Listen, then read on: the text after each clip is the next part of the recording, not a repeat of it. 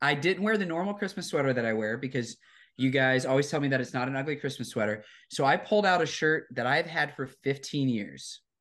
I got this as a freshman in college. It is called the Ugly Christmas Sweater T-shirt. Uh, yeah. That's so cool. Hey, Chris, where did Chris go? It's a Christmas miracle.